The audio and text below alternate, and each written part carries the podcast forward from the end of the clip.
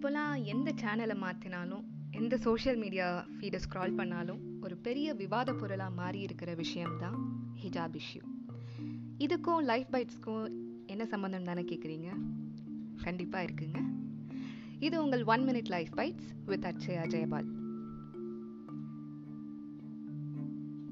ஒரு மதத்துக்கு எதிராக இன்னொரு மதம் போர்க்கொடி தூக்குறது ஒன்று இந்தியாவில் புதுசிலனாலும் இன்னைக்கு நடக்கிற ஹிஜாப் இஷ்யூவில் ரொம்ப வருத்தத்துக்குரிய விஷயம் என்னன்னா அந்த போர்க்கொடியை ஏந்தி நிற்கிறது இளம் மாணவர்கள். அட என்னம்மா ஸ்கூல்ஸ்னால் யூனிஃபார்ம் தானே போடணும் அதானே ஈக்குவாலிட்டி அப்படின்னு கேட்குறவங்களுக்கு ஒரு கேள்வி. ஈக்குவாலிட்டினா என்னங்க? சரி நான் சொல்கிறேன்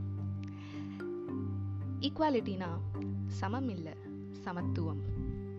நம்ம எல்லாரும் டிஃப்ரெண்ட் ஆனால் இந்த டிஃப்ரென்சஸ் எல்லாத்தையும் அழிச்சிட்டு எல்லாரும் ஒரே மாதிரி இருக்கணும் அப்படிங்கிறதுக்கு பேர் சமம். அதாவது ஈக்குவல் அதுவே என்ன டிஃப்ரென்ஸ் இருந்தாலும் அதை ஒருத்தருக்கு ஒருத்தர் மதித்து ஒற்றுமையாக வாழ சொல்லி கொடுக்கறது சமத்துவம் ஈக்குவாலிட்டி எந்த பிலீஃப் சிஸ்டம்ல இருந்து வந்திருந்தாலும் எந்த பேக்ரவுண்ட்ல இருந்து வந்திருந்தாலும் எந்த ரிலிஜியஸ் ஐடென்டிட்டியை ஃபாலோ பண்ணாலும் அவனும் அவளும் என் சக மாணவன் மாணவிதான்னு பார்க்க கற்றுக் கொடுக்கறது தான் சமத்துவம்.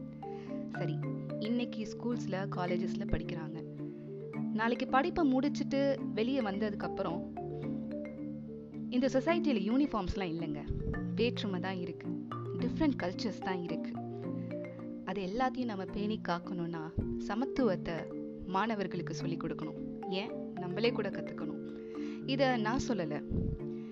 For great men religion is a way of making friends small people make religion a fighting tool அப்படின்னு டாக்டர் ஏபிஜே அப்துல் கலாமி சொல்லியிருக்காரு. நாங்கள் சமத்துவத்தை காப்போம். நாங்கள் எல்லாம் இந்தியர்கள்.